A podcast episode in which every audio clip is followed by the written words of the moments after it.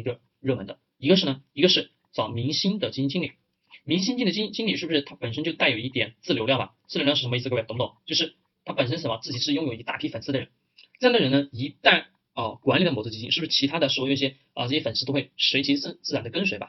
啊对，就是我们经常会看到某某大 V 啊某某什么明星啊进入到某某的平台，或者说拍的某某某某电视剧，对不对？是不是会会有他们这个粉丝的，就是这个明星的大量的粉丝去观看？或者大量的什么去到这个平台去使用这个平台的 APP 吧，或者等等等等相关类型，是不是？是的，没错。那依然也是如此。请明星基金经理管理什么资金，让其什么也成为热点。还有一点哦，这是一个，就是这个背后什么管理这个基金经理的人是不是明星基金经理？不是，大量大量都不是，都是什么刚刚毕业的大学生。这个以前跟大家讲过吧？对，没错。那么热门还有一个就是追热点追出来的，懂吗？热门它为什么会成为热门？都是追热点追出来的。你想一个月。就成为热门，你说是不是在市场上疯狂疯狂性的追热点吧？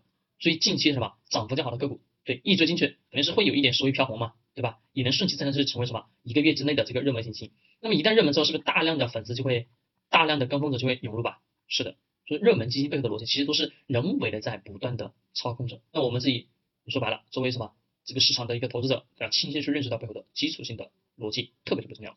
好，我们来看第二个生命周期的基金匹配。各位，生命基金的生命周期的基金匹配，大家有没有听过？呃，我们人有生命周期，对吧？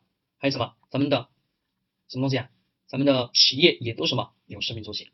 好，各位，我们看啊，我这里画了一个图，大家仔细看，生命周期，我们看这个，我是按基金匹配的程度来的，是根据我们人类生命周期的增长程度啊，慢慢慢慢是吧？是不断不断去匹配相关的资产啊。这里写的是二十岁到三十岁，各位，蓝色的代表股票哦，这个橙色的基金，灰色的债券。这个在二十岁到三十岁，股票占的多数，对吧？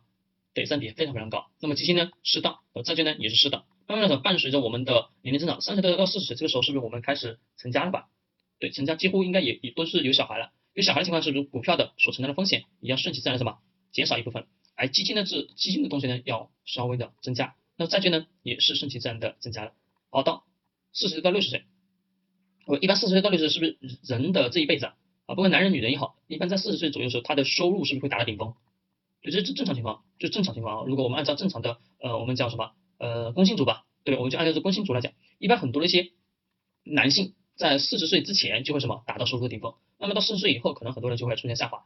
我们这是按照啊普通的什么工薪族来讲，一般是在四十岁以后，他的收入什么才会达到顶峰，对吧？那这个阶段呢是其实他的能力是上去了，还有一点。它的收入也会提高，但是这个时候其实它的股票的配置要适当什么减少，因为它所要承担的风险要更高，因为股票本身风险要更高一些，所以说这个时候我们的股票的配置比例要顺其自然什么下降，那么基金呢可以适当的增。